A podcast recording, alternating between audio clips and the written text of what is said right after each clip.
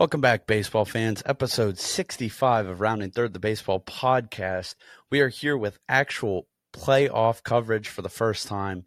It is Monday, October 10th, so we just got through a very exciting wild card weekend. Maybe not so exciting for Max. We're going to break down all of the series that happened this weekend, and right after we break down the series, we're going to talk about the future matchup that we'll be seeing in the ALDS and NLDS, respectively. Roll the intro. Today, I consider myself the luckiest man on the face of the earth.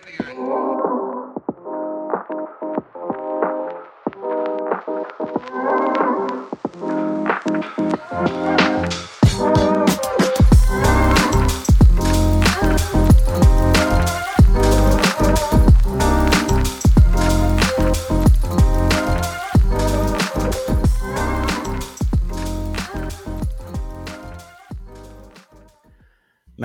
I, I mean, I just want to pass the floor right over to you. Absolute heartbreaker, elephant in the room. Yeah, I mean, let's just jump into the Cardinal series. I mean, look, there's almost like not there's not much for me to say. I mean, it's disappointing. Um, you know, obviously there's the Albert and Yadi piece, which we'll get to, but regardless, you know, this is just a team I root for. I watched, you know, 120 plus games of theirs this year, and to see them going out, not even winning a game in the postseason, it's just disappointing. Um, and it's just the way we lost too. I mean, game one, it's kind of a scoreless battle. Quintana is pitching great for the Cards. Uh, and, and I'm feeling really good out about it. He goes five and a third with no runs scored. Wheeler is pitching great too. So it's a pitching duel. And then Yepez gets the two run pinch hit home run. Everything's looking good. Uh, Gallegos pitches well. Hicks pitches well. We're up 2 0 going into the ninth inning with Ryan Helsley coming up, who was missing time with a jammed middle finger going into this, like the past couple weeks he's been out.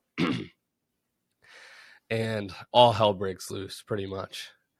I mean, we, we Helsley gives up four, Pallante gives up two. We're down six two. We get one random run in the ninth, make it six three, and we lose.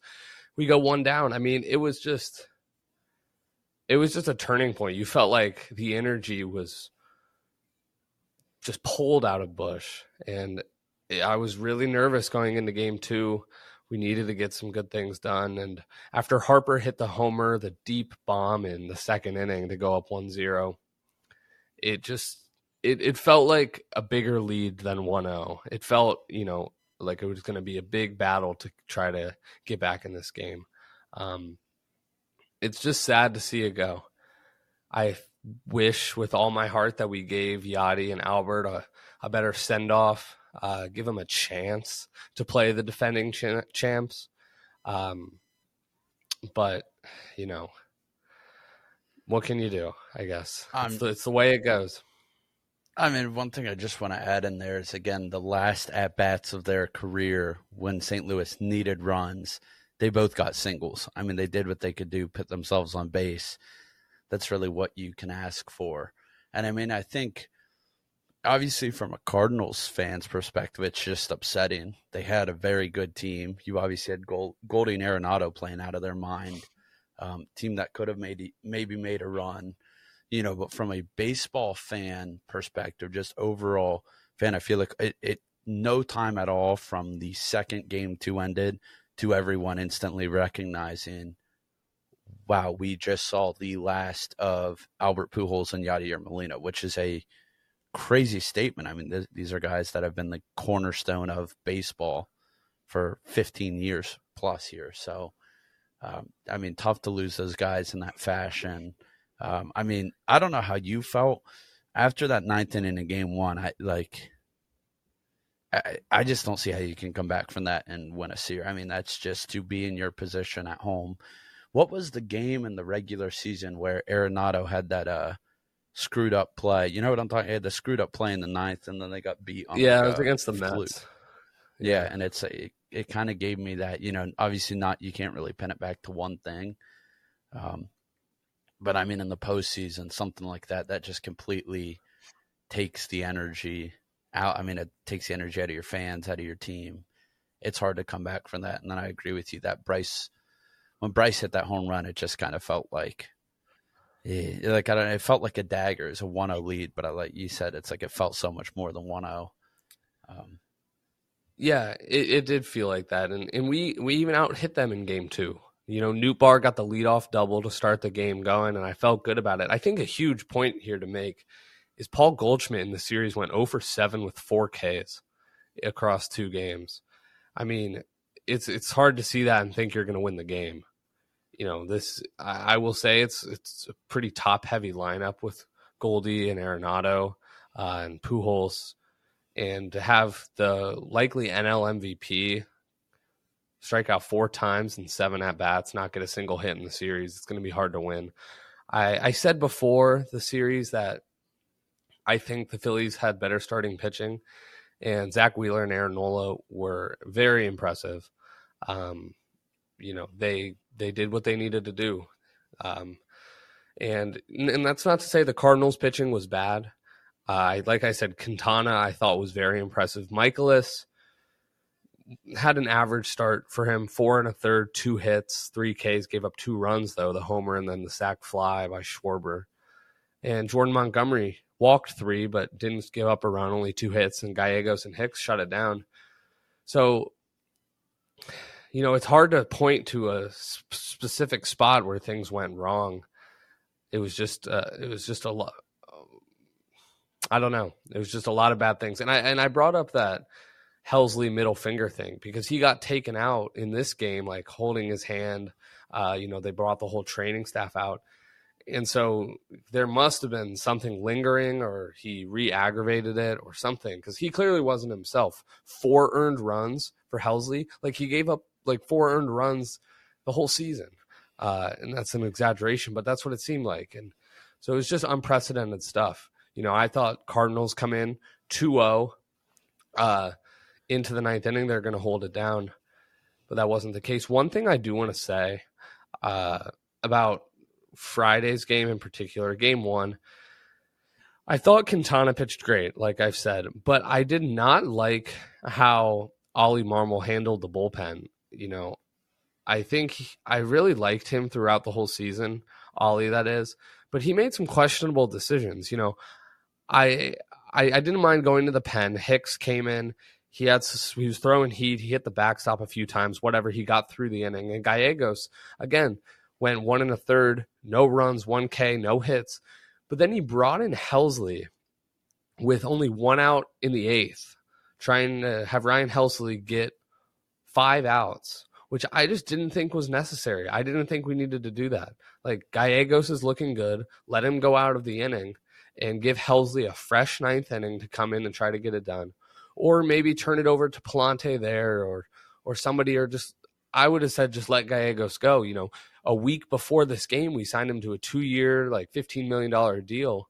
Let him come out there and get the outs um, and then give Helsley the fresh inning. But, you know, so I, I questioned that a little bit, but, you know, and I mean, do? just on that point, if you're going to push a closer to give you five, you're really one reserving that for your high end, high end closing talent, which Ryan Helsley very much has been all season. But again, he's coming off that that stint where he's not active. I mean, you save your five out, your six out save for when you have Kenley in his prime, Mariano Rivera in his prime. Like, not like, oh well, you're coming back off the IR. Let's see how much we can push you. So, I like that point. Um, I mean, overall, brutal. Um, but I mean, I do have to give a little bit of a tip of the hat to Philly. I Absolutely. think everyone pretty much thought they were busted and dusted, um, no chance. And you know, I mean, at the end of the day, they showed up. They they got it done, and they impressed me. And clearly, they impressed management. Uh, Rob Thompson, who last episode I picked as my NL manager of the year, gets a two year extension to become the actual, no longer interim, but the actual manager of the Phillies. I mean, really impressive stuff. You realize when this club, you know, was 12 games back, something like that, and they fired Joe Girardi you're thinking no chance. Phillies washed. They're done. So to get them not only into a playoff position, but then winning that wild card round, um, tough. And again, I mean, they did it two games, Busch Stadium. It's not really a harder place to play, um, especially for you know, I mean, market size and all that. St. Louis way out punches the bat. I think they had the second best attendance behind Dodger Stadium, which obviously, like, it's LA. Like it, uh, like, not even a fair comparison. So I mean, tough, tough series there, but also that that's playoff baseball right there. I mean, and especially when you're in these wild cards, these little three game series, you can have a guy who has been the best hitter in the National League go 0 for 7 and it screws you. And and I mean that's what makes playoff baseball beautiful. That's what makes it great because you also can have a guy go 7 for 7 with four home runs and win a series. Yeah. You know, everything restarts. Everybody's stats go to zero at the playoffs. And Goldie goes over 7 with four Ks. And we'll talk about it later. Trent Grisham batted like 440 in that round, and he had a sub 200 uh, batting average all year. But, but yeah, I don't want to take away from the Phillies at all. I mean, obviously, I we're going to talk about the Cardinals, but the Phillies played well. They did what they needed to do. Their starting pitching was excellent. Um, their bullpen was very good. They got a homer from Bryce Harper. They got a sac fly from Kyle Schwarber. They were able to get hits and move runs across the plate when they needed to. Um, we'll see how they match up against Atlanta, and I think we should turn to that. Um, and, and, you know, final thing is like, it's sad to see Yadi and Albert go. I I like what you said. You know, they did get a hit in their final at bat. That was great, especially Yadi. You know, Yadi could have been the last out of the game but he kept the line moving, gave Tommy Edman a chance. Um, and like Yadi's been the catcher for this team since I've started watching. So it's going to be crazy to see what happens. It's going to be different. Um, but it's just sad. But now the Phillies move on, face a fellow NL East team in the NLDS, the Atlanta Braves. They got Ranger Suarez going game one versus Max Fried. Game two, Zack Wheeler versus Kyle Wright. Um, and then game three, will we're not sure with the Braves. You know, could be a bunch of different guys, uh, but the the Phillies will have Nola. So, how, uh, what do you think about this? I mean, how do you think the Phillies match up? Do you think they have a chance in this series? Um, obviously, the Braves are the heavy favorite. They're the defending champions. They're su- super hot. What do you think? Yeah, I mean, this one, if you would have said this matchup would have happened, but you told me this last week, I would have been like, no question, probably get the brooms out. No chance for Philly. But I think after what we saw, it's hard to count them all out. I mean, they have the bats, they have the star power when it matters. So you mentioned their starting pitching looked great. Now, one caveat is that you no longer can just get by with two wins. Um, so they're going to have to get a little deeper into that rotation where it, there's a significant drop off. Um, and then you know it will be interesting how how can Aaron Nola pitch when he's coming off three days, four days short rest. Um, you know, can he have that same dominant performance? I don't have that question as much with Wheeler. He is truly a bona fide ace. You give him three days rest, he's still better than pretty much ninety five percent of arms in the league. Um, but this Braves team, I mean, I come back to it's it's hard to not pick this Braves team. Incredible pitching, which mentioned today, Spencer Strider, and the next move in this unreal colossus that they're building of just talent core. Spencer Strider locked up six more years. Pretty team friendly terms there. So again, like this Braves team, they'll be you'll be talking about the Braves for the next decade. Um, no question there. But to me, it all comes down to that depth. So much about playoff baseball is not what your top end ca- talent can do. It's when it's the bottom of the seventh and your eighth hole hitters up. What can he do? And I mean, there's no question on that. The the Braves, I think, are the deepest lineup in baseball as far as just quality talent across the board. Um, and they're just a great team. I think I still have to go Braves. I think the Phillies can make it interesting, but I mean, this Braves team, there's just so much talent for me not to pick them.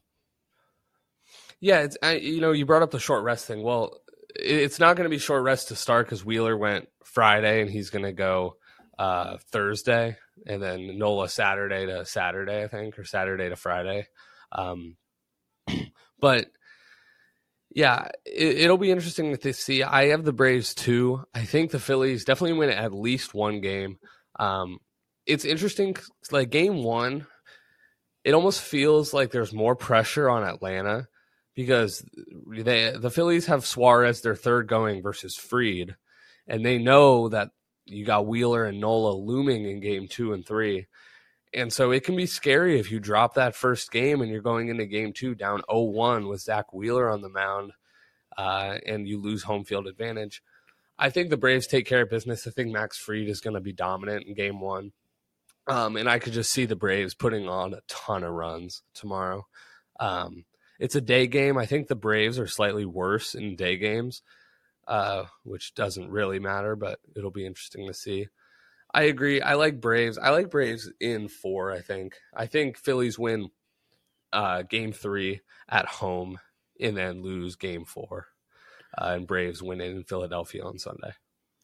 Yeah, and I think just kind of a caveat for the listeners who aren't aware, uh, divisional series are all best of five. So, so again, three, three wins will get you there. I like what you said. It's totally right. Dodgers are in the exact same position as the Braves, and we'll get around to that. But that first game, when you start your ace versus that third or fourth pitcher on a staff, the pressure's on you because if you drop that, I mean, it's like you said, if they drop that, they easily could get sneaky swept. And I mean, that season completely done. I don't expect that, but I do agree Philadelphia finds a way to at least win a game here. Yeah, it uh, you know they're they know each other well. They're division rivals. They've played each other like 14 times this year. Um, so anything can happen. Uh, I think the pitching matchups will be interesting. It'll be cool to see the Braves back in the playoffs. Ronald Acuna, and like you said, that offensive lineup is so deep. They've got a good bullpen. Kenley Jansen closing it out. Um, but I think if the Phillies pitchers come out and pitch dominantly, maybe a tick above what they did in the Cardinal series, it could be tough. Um, it'll depend. You know, it's going to be a big spot for Zack Wheeler, game two in Atlanta. It, you know, that's going to be a huge moment for him, and he could come in and deliver a pivotal win.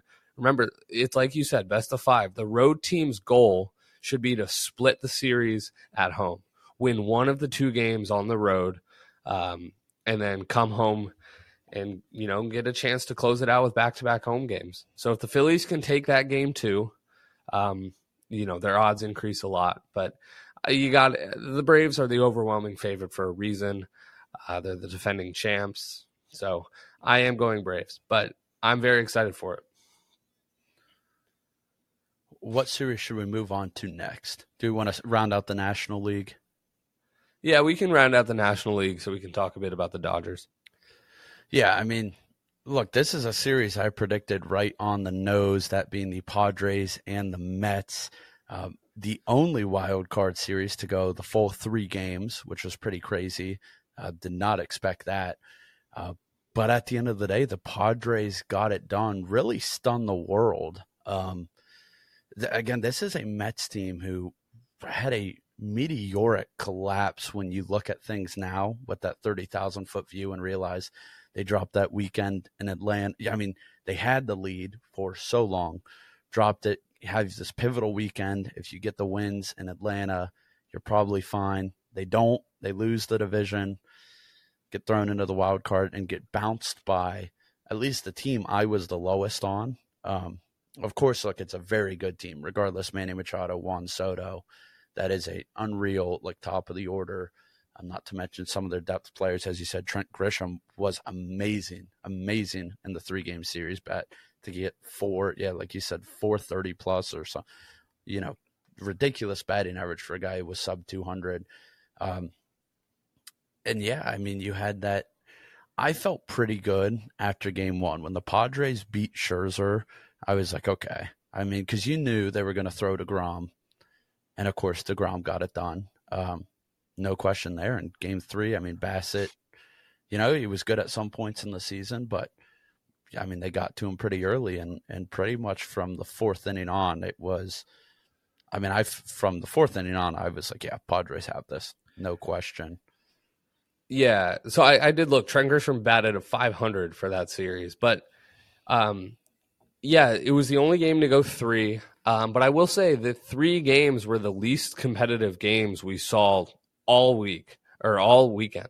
Um, you know, game one, Phillies came out hammering. Um, Scherzer, I mean, total, total collapse by Max Scherzer. Terrible outing. Goes 4.2, gives up seven earned runs, four home runs. Uh, that first one, that opposite field bomb by Josh Bell, which was crazy. Um, and then Grisham goes deep in the second, like a poke over right field, or maybe that was Profar's. Um, but either way, Machado and Profar then hit two in the fifth, and Max Scherzer gets booed at, Citi Field as he comes off. Um, Yu Darvish was good. Seven innings pitched, gave up six hits, one earned, four Ks, no walks. Um, so that's good to see. And you know, yeah, like I said, it was the least competitive. Padres got all over him in game one. Mets got all over him in game two. You got a Lindor homer. Uh, there was a little sweat at the end there when they were down four in the bottom of the ninth, bases loaded. Josh Bell at the plate. I thought he was uh, going to do it. I really did. but he got out of it. And then game three was all Joe Musgrove. I mean, totally locked it down. Mets got one hit the whole game. Uh, amazing in a in a do or die game. One hit, Joe Musgrove locks it down, um, and the Phillies were just, uh, or excuse me, the the Padres were just able to keep the line moving. You know, like Ha-Seong Kim, I think scored three runs, uh, and he had got walked three times. So, like I think he went 0 for one with three runs scored. Um, and so they were just able to get keep the line moving, get key hits from Austin Nola. Um, and that was it. You know, I was hoping for a more competitive game last night, but Padres just shut it down 6 0. And, you know, I, I don't know if you're ready to move to it, but now Padres play well, the NL West before rival. We get into that, yeah. I do want to talk about there was just a couple insane situations in game three that we have to talk about. As you mentioned, Joe Musgrove was incredible. So much so, so that we got the first ever ear gate in MLB history uh, where Buck Showalter um, and and what I think is actually some pretty good not sportsmanship but gamesmanship because either way, cheating or not, kind of getting his head a little bit. Uh, but you had the umpire go out there um, and really get real intimate with Joe Musgrove's ears. He's touching all around them. He's inside of them. Real creepy scene. Um, obviously, his ears were glowing. Andrew McCutchen at home uh, from the couch because you know the Brewers not a playoff team. There you go, Max. Something to make you feel a little bit better. Uh, he said it's probably icy hot. He knows pitchers have done that to kind of stay locked in, which whatever floats your boat. Uh, so crazy little eargate situation happened. Umpires getting to the conclusion he's not cheating.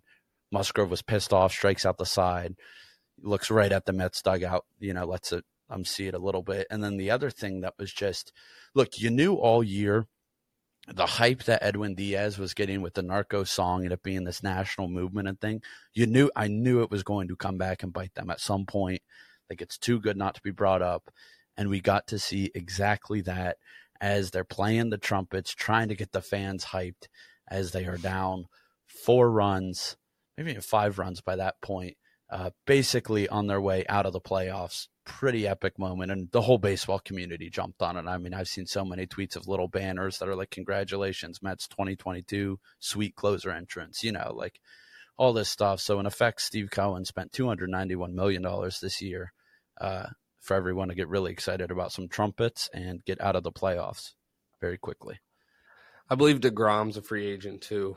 Um, and a couple things on his start like you know, I, I think the Mets relied too much on you know, we talked about their pitching, right? They got Scherzer, they got DeGrom, they got Bassitt. They paid all this money for Scherzer, and they just fell short. You know, that was supposed to be this team's strong suit. And I talked about Scherzer. DeGrom was good. You know, he was fine, but he wasn't the DeGrom anyone was hoping for. You know, he went six innings, gave up two earned runs, walked two, five hits. He struck out eight, obviously, but that's not Degrom type stuff. And I can think of so many pitchers this weekend that pitch way better than that. Musgrove, Bieber, McKenzie, Castillo, um, Wheeler, Nola, even. I mean, the list goes on. Um, and I think it's Glasnow pitched really good. Uh, so you know, it was a good start from Degrom, but I, I don't know. I think he needed to be better too. Uh, he was just it was kind of an average Degrom start. They got the win that game, um, but again, I just I don't know. I don't know. I, mean, I think he could have provided a little more. the way this Mets team was set up, and it is what made them such a terrifying playoff team, is really they needed Scherzer and DeGrom to give you back to back days of six, seven innings pitched, two hits, zero earned runs. I mean, that's what you needed. Like, yes, that's an incredible outing, but it's also like you have two of the top five pitchers in baseball eating majority of your payroll. You have to do that. And now it's interesting, you know, I've seen some tweets. I could see Steve Cohen just being like, the hell with this Aaron Judge. Here's a seven hundred fifty million dollar deal. Let's let's play some ball. Um, but also interesting to see where Degrom goes. Does he stay in New York or does he go? Wow, I have been the best pitcher of my time in the league. Had the worst run support, and I could go pretty much most other teams in the postseason and be way more successful. I mean, again, I think if you throw Degrom on even the Padres, the Dodgers, I mean, so many teams, he's a 25 1 pitcher. Like, seriously. Um, so we'll see, but I don't think people were expecting this. Outside of me, of course, I knew this Padres team, they had something to prove. Uh, and I guess that kind of takes us into this next series, which is let's do it highly highly anticipated on my side. That would be San Diego Padres playing the Los Angeles Dodgers in an NL West matchup and I want to get, just get right out of the way. I've been outspoken all season about how just embarrassing and bad the Padres are. This is playoff baseball. It is totally different. It's five games. Have your best efforts. Their pitching staff is pitching the best they have. You have Juan Soto and Manny Machado. I mean, anything can happen. They played great, as you mentioned. The bottom of their order was moving the line, and that's what playoff baseball is about. Move the line, move the line 0 for 1, three runs scored. That's an incredible line. You're talking playoffs. That's an incredible line. Um, so, you know, I do have to not tip my cap, but, you know, I just want to get some Dodger fans in the perspective here. It shouldn't just be like, oh, the cakewalk, totally free. With that being said, Dodgers in three. No question. It's going to be interesting. I'm really excited for it. The Dodgers owned the regular season matchups. But I, you know, like you said, I don't know if that matters much. I know Dodgers are going Julio game one, Kershaw game two, uh, versus Clevinger will go game one for the Padres. Um, obviously, they already used three of their pitchers. So Clevinger goes game one, Yu Darvish goes game two against Kershaw. Uh, it, it, I mean, it's going to be fun. Dodger Stadium's going to be packed. Petco Park's going to be packed. Um, we'll see. We'll see how many Padres fans are there versus Dodger fans. I, I think there'll be a lot of Padres fans for the postseason. Well, let me just going to be rocking. Just while you went on to that point, something came out yesterday that proves how big of a joke the Padres organization is, and that would be that because they, in effect, really have like six real fans, and they know that their stadium will be covered in blue, will be cheering, hollering and just screaming and making it blue heaven in San Diego, they ban the sale of tickets uh, or to any zip codes basically that are not in San Diego or directly surrounding San Diego in an effort to keep Dodgers fans out. Um, I think it's a pretty classless move. It does not worry me. There still will be more blue there than brown and gold. I can guarantee that. Uh, I mean, the only home field advantage they're getting at Petco is batting last in the ninth. That's it. There will be no environment. There will be no none of that. I still expect Dodger blue. Um, so it'll be exciting. I mean, it's it's somewhat scary from a Dodgers fan perspective, just because we em- have embarrassed them so bad over the last two years, to the point where like there were people asking if they needed to be relegated to AAA baseball. Real people were asking these questions. Um, and when you embarrass a team at that point, at some point, it's going to punch you back. I look right to last year. San Francisco rained on the Dodgers parade. You know, even though they broke a franchise or tied a franchise win record, they did not win the division. So what did the Dodgers do? Smack them promptly out of the playoffs. It could be something similar. But again, I mean, I feel good that game one matchup, tons of pressure, I think, on the Dodgers because you have your ace you know, going against um, Mike Clevinger, who has a 9.7 ERA against the Dodgers this season. You drop that one, it gets scary. You know, I like the matchup with Kershaw, but And while Kershaw's pitched really, really well since coming off the IL and just really well this year, you never know what you're going to get out of Kershaw in the playoffs. And again, this team, they have the tools to be dangerous. I'm still not worried. Markus Lynn Betts, he's throwing, he's bowling 300s for fun, just had his 30th party. Boys are buzzing. Everyone's got to relax a little bit. Um, we'll see. I mean, I think the Dodgers obviously super favored. They should win, but I don't know. It's just I don't know how, as a Dodgers fan, I could even stomach the Padres beating them. Like that would be brutal.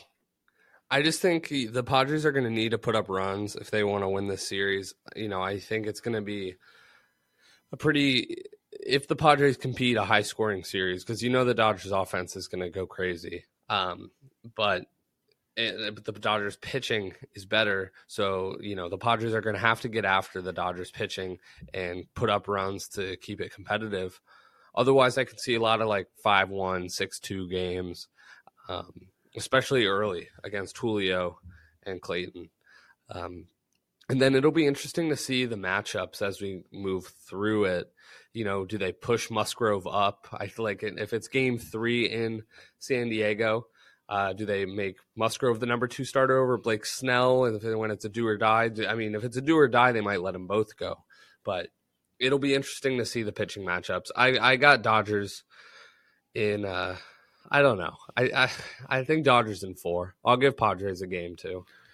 You know, it's it's interesting. The only thing if they do the Joe Musgrove Blake Snell thing, and I agree, when it's back against the wall, your only focus is continuing to win games. If they do that, they're screwed. I don't know who they would even plan on pitching.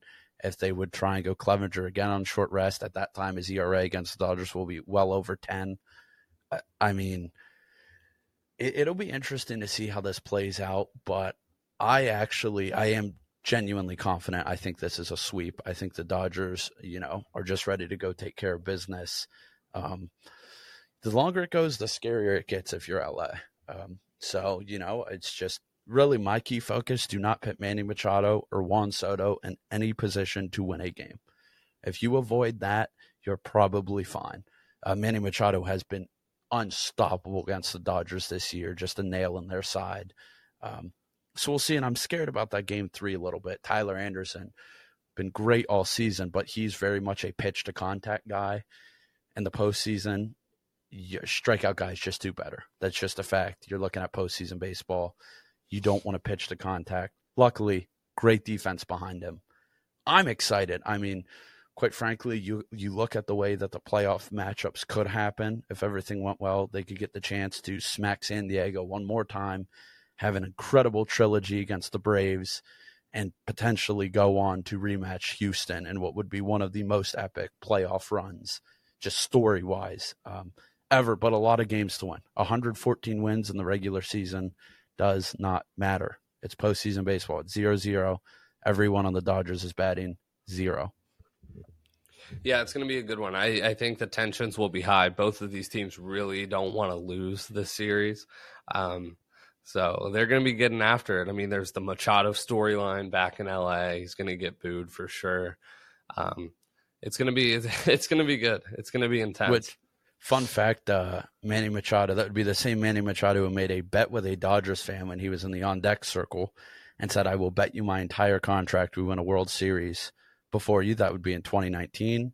For those of you that have a brain and are at home, 2020 Dodgers won a World Series. Padres were not in the playoffs. So that already happened. Now Manny has a chance to answer the bell, and he's not going to because he's a lazy piece of shit. Well, we'll see. American League. Yeah. Let's go to the guard series. Um, Tampa Bay Rays versus the Cleveland Guardians. I mean, let's start with game one. Um, game one was just a clinic by Shane Bieber. Um, he gave up the one solo shot to Jose Siri to put the uh, the Rays up 1-0, but goes seven and two thirds, only three hits, eight Ks, one walk, and the only run being that solo shot. Just goes right to Clase after that. I mean, going two pitchers in a postseason game is impressive. That's what the Guardians needed. Jose Siri gets the whole solo shot. Uh, bottom of that inning, Jose Ramirez gets a two run homer off McClanahan. Interesting note: two players named Jose hit homers off two players named Shane in the same inning. Um, little interesting there.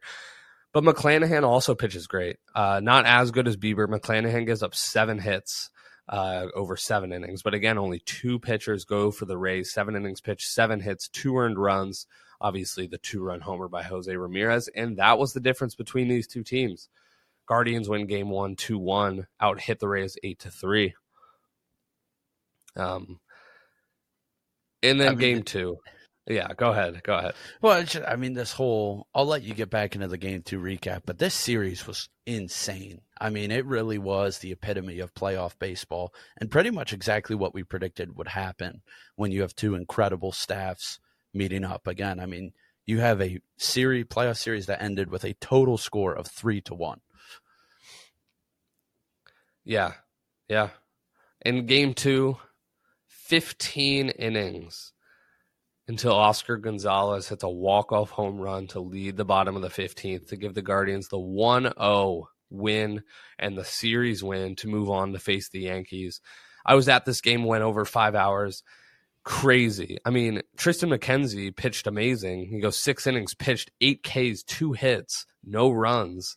Amazing outing from Tristan. But the Guardians go McKenzie, Karinchak, Stephan, Clase, Sandlin, Morgan, De Los Santos, and Hentges. And Hentges, by the way, three innings pitched, three hits, six Ks. He goes the 12th, the, or the 13th, the 14th, and the 15th inning and strikes out six. Um, and then the Rays go Glasnow Fairbanks, Adam Rasmussen comes in, Cleavinger, Armstrong, Raley, and Corey Kluber gets the loss there are so many things to point out in this game. Um, I mean, the pitching was dominant at the beginning. Glasnow his third start since coming off the IL, goes five innings pitched, five Ks, two hits, no runs, no walks.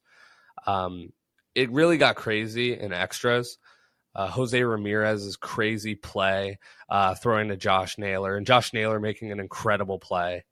Um, there was that and double had, play turned by. Yeah, go. What, yeah. I was just going to say they had two of those, and back to back innings, Jose Ramirez made virtually the identical play with incredible dig out from Josh Naylor both times, and both of well, one saved the game, you know, one stopped future damage. Yeah, and there was that great Giménez double play too, uh, where they kind of froze Bruján, and then Giménez throws it over to first and immediately gets the tag out coming back to second. That was a game changer extras was scary. You know, the I think the Rays got first and third, nobody out at one point in extras. Uh, we got out of that.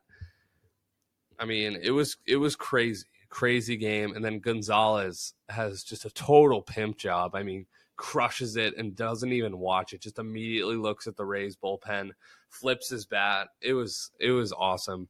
Um, and yeah, like you said, three to one series went three to one score for the Rays across the series, um, or score for the series.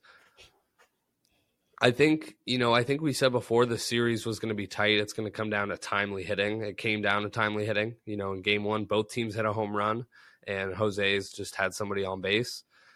And then game two, you know, for a while there was nothing. It was just pitching dominance until Oscar pulled through crazy, crazy game, crazy series, but Guardians get the sweep. I my my biggest takeaway is one from the series, just how dominant this Cleveland staff is. They really have a top staff, um, and you know that. But it's like I feel like when the season starts, like, okay, well they have Shane Bieber and who? I mean, obviously Tristan McKenzie proved himself. He's been great all year. Um, you know, when the lights were shining, got it done.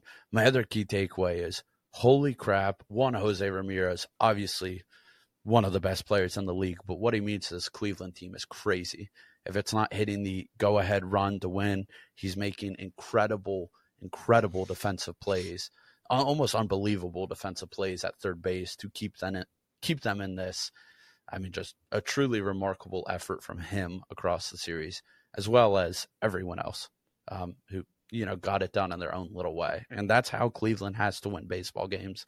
That's exactly what they did. Yeah. You know, game one was all about the stars of the team. Bieber, Jose, Clase, they're the they're the stars of game one. Um, And I think a big thing here, you know, looking a little bit ahead, to be able to get the sweep, I think will go a long way for this team's outlook against the Yankees. Um, because being able to save Cal Quantrill for game one versus the Yankees is huge instead of having to go to likely Aaron Civale. Um, now this allows them to go Quantrill game one, Bieber game two, McKenzie game three, Cal Quantrill game four, and then game five, maybe Bieber on short rest. Uh, so I think that's a huge advantage for the Guardians. Not an advantage over the Yankees, but just a huge boost in their odds looking to that series um, and how they might match up. Um, but James, we both picked them over the Yankees. Uh, so it's going to be a big matchup. Games one and two tomorrow and Thursday in Yankee Stadium. What are we thinking? Game one, Cal Quantrill versus Gerrit Cole. Game two, Shane Bieber versus Nestor Cortes. I'm excited for it. I think the Guardians got a really good shot. Yeah, I, I, would say, if anything, I feel stronger about my prediction, seeing the sweep and how that's going to let them match up. And Cal Quantrill's been great. He could do great. I think game one's going to go to the Yankees. I mean, they're at home. You have Cole pitching, you know, could go anyway. I mean, Cole is one of those pitchers. He's normally great, but when he's bad, he's really bad. I mean, when he's off and missing his spot, he is really bad. Um, so that could go anyways. But what this proved to me is, and of course, it's hard to make crazy generalizations from two games. But this Guardians team confirmed what I've seen all year, which is they just find a way to win. It's something that's remarkable. There's no other way I know how to phrase it. No matter who's at the plate, they just find a way. Oscar Gonzalez in the 15th. I mean, they find a way. I think that's going to come out. And one, I think, even though the Yankees have probably the deepest staff they've had in a while, Guardians have the pitching advantage. I won't hear it any other way. Um, you know, Shane Bieber versus Nestor Cortes. Cortes has been great. He's fun, one of the more fun pitchers in baseball, not even in the same zip code as Shane Bieber. Um, and we saw that. And then again, I think this Yankees offense, yes, they have good talent around the field, all over the field, sure if they can get around Aaron Judge, even get him set up in spots where they can just intentionally walk him and just get around him, keep him low in the zone, pepper him with sinkers, just give him stuff he cannot pit in the short porch. I think they can win. That's the problem with this Yankees team. It's really like, is Judge hot or not? And is Giancarlo awake? Those are the questions. I don't think Josh Donaldson is going to be an impact player here. And again, you say that about anyone, and they could prove me wrong. It's the playoffs you know, it's the unlikely heroes who shine. Uh, but I think Judge means so much to this team that if you can pitch around him or he has, he slumps at the wrong time, I think they're screwed. Yeah, I think you make a good point. And but at the same time, I think the Guardians offense needs to pick it up a little bit. Uh, you know, they only scored three runs in 24 innings. Um, Kwan didn't get a hit in the series, so you know you got to expect him to pick it up a little bit.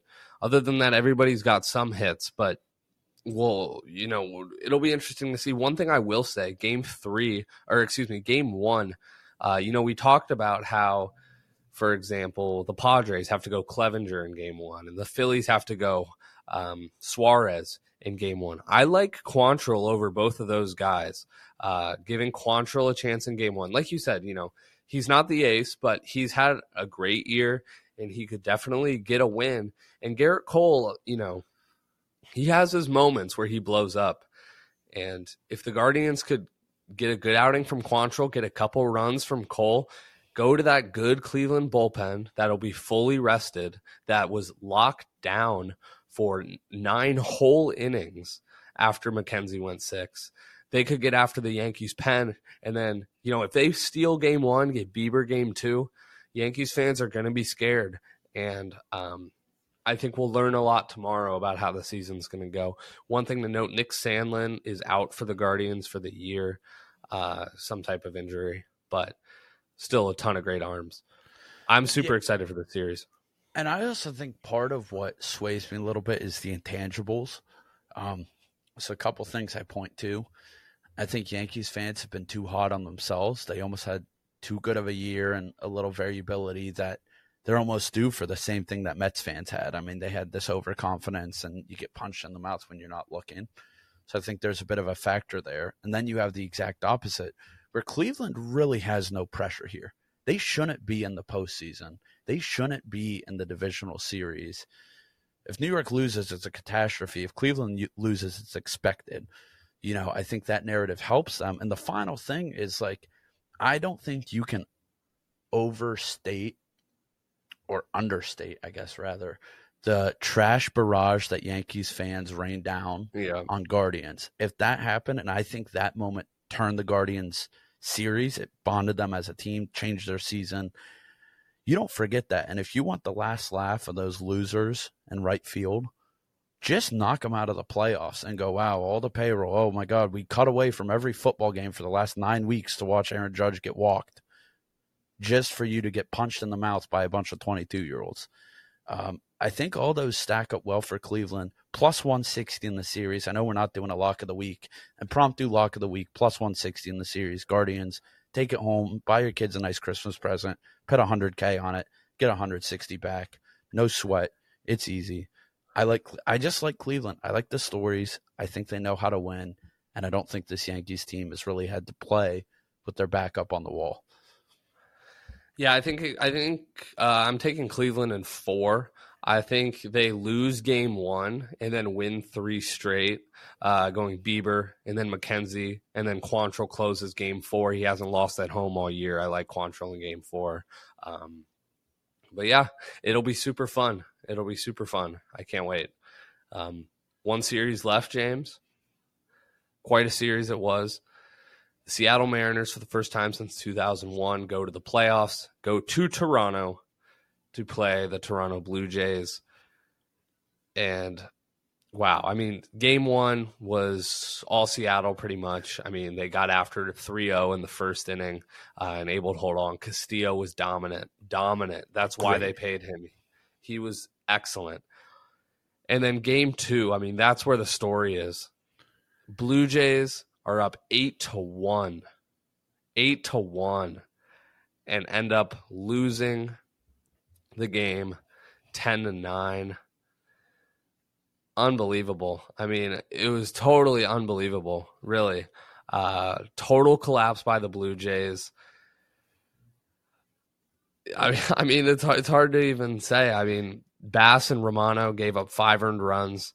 Um and if so let me let me put it in some context here. So after five innings the blue jays are up let's see eight to one. They're up eight to one after five then mariners put up four in the sixth. Toronto puts up one in the seventh. And then mariners put up four in the eighth and one in the ninth to take the one run lead and win 10-9 what are your thoughts?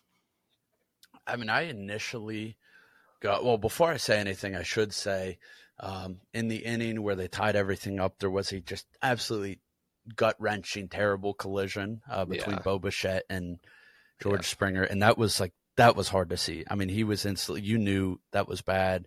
Um, had to be carted off the field. Um, you know, luckily he was able to kind of hype the fans up, give a little energy. Um, so hopefully everything's okay. He was part of the cheating scumbag Astros.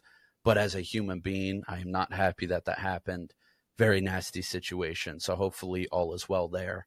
Um, just want to start with that. I mean, that it was a na- it's about as gross it as ugly. it can get. Just just two teammates trying, both pitting their all on the line to try and get a ball. That's who Bo Bichette are. That's George Springer. They're going to try and make a play. Terrible collision. Looked like a knee straight to the head at full speed. Um, but outside of that, I feel bad for Toronto fans, not just Blue Jays, just Toronto fans. If you look at North American sports and just choking, throwing it away, I mean, the Maple Leafs may be the best franchise in the world at just blowing leads. I think back to the Boston game. Of course, all Toronto fans know that reference where they're up 3 0 and lose 4 3 with 10 minutes left in the third. This is Toronto sports, and it, I mean, it's so foul they're so good last year. You're thinking this Blue Jays team, we both picked them to be in the World Series. You're at home, high powered offense. You got some great pitching going.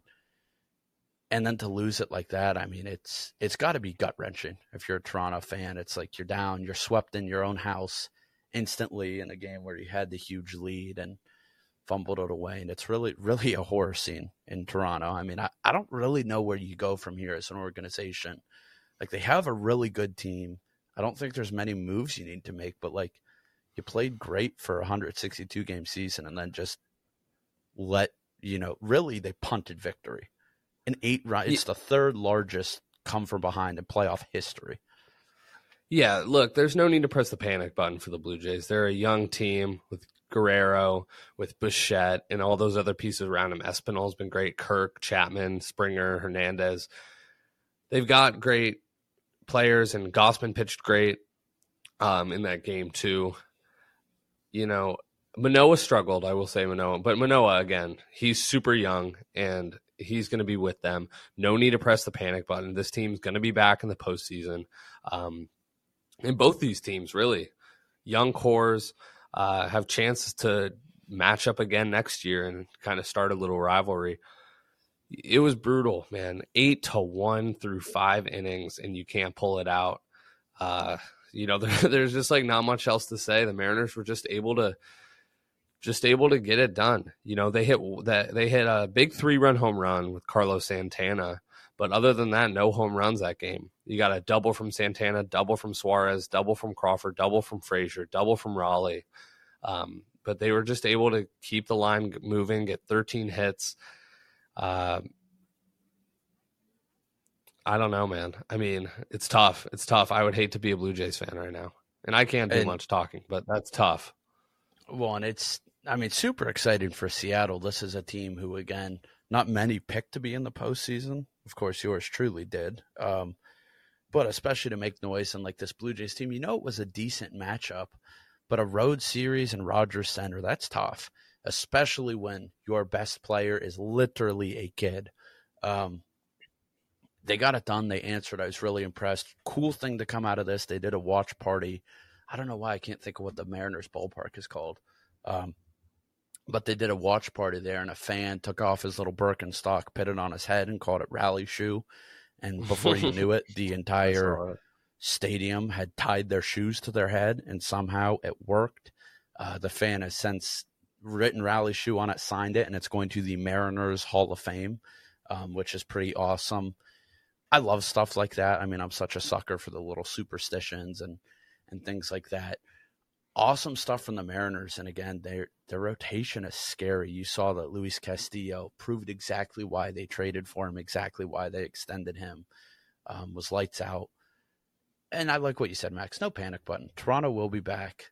I have no doubts about that. Same with the Seattle team. Um, we're going to have some noise. And this Guardians team. And you have a lot of good young cores and the American League. Um, that'll be here for a while to challenge. Yep and I guess moving forward, then we're going to get another um, intra division matchup, AL West matchup, Mariners Astros. Um, this is an interesting series for me. You know, the Astros are great; they're the best team in the American League. Uh, obviously, they've got Verlander going game one, Valdez game two, probably. I mean, they're loaded. Um, but I think the Mariners, you, I mean, as they showed in game two, you cannot count them out. Um, and so I think this will be a really interesting series. Yeah, I, you know, my initially, again, you asked me a week ago, no doubt Houston Astros, very easy. I don't know if you can say that. Yes, Houston has incredible pitching, and especially in um, Framber Valdez and Justin Verlander. But it's like those guys aren't they're better, but they're not super far off from Castillo, Gilbert, Robbie Ray. You got a good matchup. Obviously, I think Houston has the more experience. I mean, way more experience. I mean, Jose Altuve has the second most postseason home runs. Granted, most of them shouldn't count because he was busy being a trash can beater.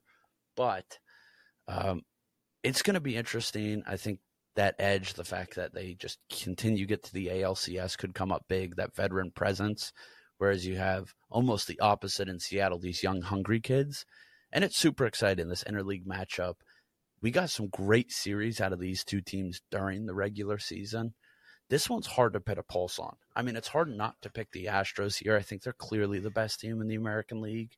But again, it's playoff baseball. And when you see what that Seattle team did to Toronto, it's hard to not think they can't keep that rolling. I mean, that's got to be just such an incredible feeling to be down 8 1 and just go, well, actually, why don't we just win this, fly home, and just rest a bit? Yeah, I think I'm leaning Astros in five. I'd love to see a game five in this series. Um, I, I, I think it's just gonna, you know, the, the Mariners are gonna have to play well. You know, the, like you said, the Astros have been there. They they know what's going on here. They winning the ALDS isn't their goal, um, so they're going to be locked in. Um, and so the Mariners are going to have to get after Verlander. They're going to have to get after Valdez, and they're going to need great pitching. You know, the Mariners team's young. A lot of these guys, almost all these guys, have no experience. Julio, obviously, Castillo. I mean, uh, Winker, Suarez, Ty France. Like these guys don't have a ton of postseason experience, and they're going against the big dogs, the number one team that have experience. They have gone to five out of the list, five out of the last six ALCS. They've gone to like three World Series. Um, so they're they're going to be the underdogs, but you know I don't think you can count Seattle out. Yeah, I'm right with you. Let's make it five. I'm going to take Houston with the home field advantage in the fifth game, but I will not be surprised at all we're sitting here in a week's time talking about Seattle going to an ALCS. I think it's very much a possibility, and it would be electric. I mean, I'm I'm just thinking, could you imagine if Julio picks up a multi-homer game in Game Five and just calls calls game? That would be incredible. We'll see what happens, but I personally, I'm really conflicted because, of course, the Mariners are like my second team this year. I want them to win, but at the same time, I want the Dodgers to have the ability to beat the Astros. Obviously, they can't do that. Um, but before you can even make decisions on that, I'm worried about them one game at a time. Get through the DS. Right. Right. Um, yeah, I mean, we've got some great playoff matchups here. I think the worst one is obviously for competitiveness, Braves Phillies, um, but still anything can happen. You still have the again. It's crazy talking about the worst team at playoff baseball has the guy who was second in home runs and Bryce Harper, who's not the guy who's second in home runs. Um, we'll see. I'm excited. I'm very excited about this postseason. Wild card weekend did not let us down. Um, yeah, I mean, it let, let me down, let me Matt. down a I little said, bit, but said it let you down. The entertainment was there though. Um, it was, it was, no denying that. So we'll see how the DS goes. I mean, what series are you most excited for of these four? Um, you know, from a personal emotional perspective, definitely the Guardians Yankees series. Um, you know, I'm gonna plan to be there next weekend uh, for games three and four and I, you know, I, live. the energy was hype here after the win, and, and being in the city, it's you know, I, I care about the Guardians a lot, so I'm, that's my number one. But from a baseball perspective, um, not Braves Phillies, I don't think. Um, the other two are close. I think Dodgers Padres is just going to be entertainment. Like, I, I think it's going to get chippy. I think it's going to be intense. The teams don't like each other. Uh, and maybe you can say the same about Mariners Astros. You know, the Mariners are the underdogs uh, going up against the big guys on the block who have owned the AL West. So I think we're going to see some great stuff. And that's not to undermine Braves Phillies. I just, you know, I, I'm not, the Phillies aren't super entertaining to me. No, I, I like your read there, and it's going to be. I mean, I, I, it's just it's all must watch. There's not a game here that's not worth watching very excited. We'll see if our predictions come true, Max, and uh, you know where we go after that. What the CS is going to look like. Um, I mean, it could go anywhere. So I'm I'm very excited, looking forward to it. And it's kind of sucks. Your playoff journey has already ended before mine has started. Um, so going to be pretty excited yeah. to to to get that kicked up. But uh, I mean, we'll see. I, I got a little bit of a nervous feeling. Maybe the Padres force game four. Maybe. Maybe. We'll see. Well, we got four great series Guardians, Yankees, Mariners, Astros, Phillies, Braves, and Dodgers, Padres. Who knows when we'll get out episode 66? Maybe, uh, you know, maybe maybe Sunday in the middle of these series, kind of see what's going on. Um, but great episode, James. Love reviewing the wild card. One of the more hyped episodes I've been to break it down, and it's only going to get more intense from here. Yeah, looking forward to it. Make sure you're following so you can uh, stick along, stick along, and follow the playoffs with us. There we go. Talk to you guys later.